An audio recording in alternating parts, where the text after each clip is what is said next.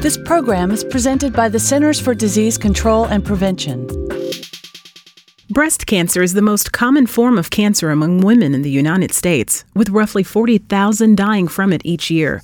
The CDC's National Breast and Cervical Cancer Early Detection Program helps under and uninsured low income women access potentially life saving breast and cervical cancer screenings to catch these cancers early.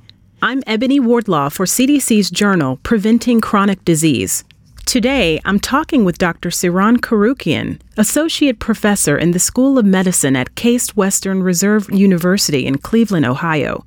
We're discussing her study, which looks at how the Ohio Breast and Cervical Cancer Early Detection Program, or BCCP, impacts cancer screening behaviors and survival. Dr. Koroukian's study is featured in a July 2015 issue of Preventing Chronic Disease. Thank you for joining us, Dr. Koroukian. Thank you for having me. Let's start with an overview of your study. The BCCP is an initiative of the CDC that aims to reduce barriers to mammography and increase screening rates among uninsured women with low incomes. Now, most studies evaluating the BCCP have focused on outcomes in women younger than 65 years of age.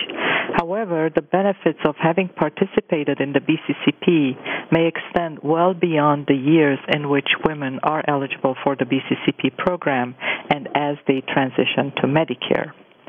Our study compared screening and cancer related outcomes between two groups of Medicare beneficiaries with low income who were newly diagnosed with breast cancer those with and without history of participation in the BCCP. To do this, we pooled nearly 10 years of data from the Ohio BCCP program, the Ohio Cancer Incidence Surveillance System, and Medicare data. The measures that we compared between the two groups were receipt of screening mammography, receipt of timely and standard care, and survival outcomes. Findings showed that former BCCP participants were significantly more likely to have had a mammogram in the year preceding cancer diagnosis. However, no significant differences were found in the other outcomes, probably due to a rather small sample size. What aspects of BCCP were you hoping to learn more about?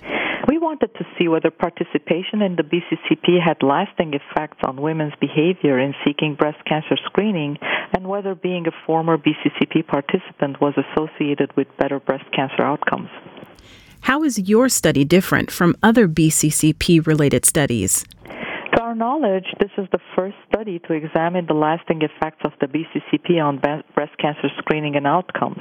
Most other studies have focused on women in the 40 to 64 age group during which they are eligible for BCCP services, but the downstream effects of participating in the BCCP were largely unknown. Did your team discover any long term benefits of BCCP participation? Well, BCCP women were significantly more likely than others to have had a mammogram prior to their cancer diagnosis, though our study did not de- detect differences in other outcomes that we examined. However, despite pooling nearly 10 years of data from Ohio, our study population remained rather small, and that hindered our ability to detect differences between women who had participated in the BCCP and those who had not. What do your findings suggest for the future of breast and cervical cancer screening programs in the United States? The BCCP is a very important program providing not only screening services for breast and cervical cancer, but also diagnostic testing to women with abnormal findings. Furthermore, women diagnosed with cancer are eligible to enroll in Medicaid to receive coverage for their cancer treatment and other healthcare needs. In states with Medicaid expansion, a certain percentage of BCCP eligible women will be able to enroll in Medicaid. Others will remain uninsured, and another percentage of women will purchase coverage through the health insurance exchange. Screening tests are covered. However, some of the plans purchased through the exchange come with very high deductibles, which makes it too expensive for women to undergo diagnostic testing in case they have abnormal findings. And in turn, this will pose important barriers for women to seek timely and adequate care, potentially affecting cancer outcomes. It will be very interesting to monitor the changes that the BCCP will undergo, but given the needs that it has met for vulnerable women thus far, It is my hope that it will continue to do so, especially given the lasting effects on screening behavior that we have documented in this study. Thank you for joining us, Dr. Koroukian.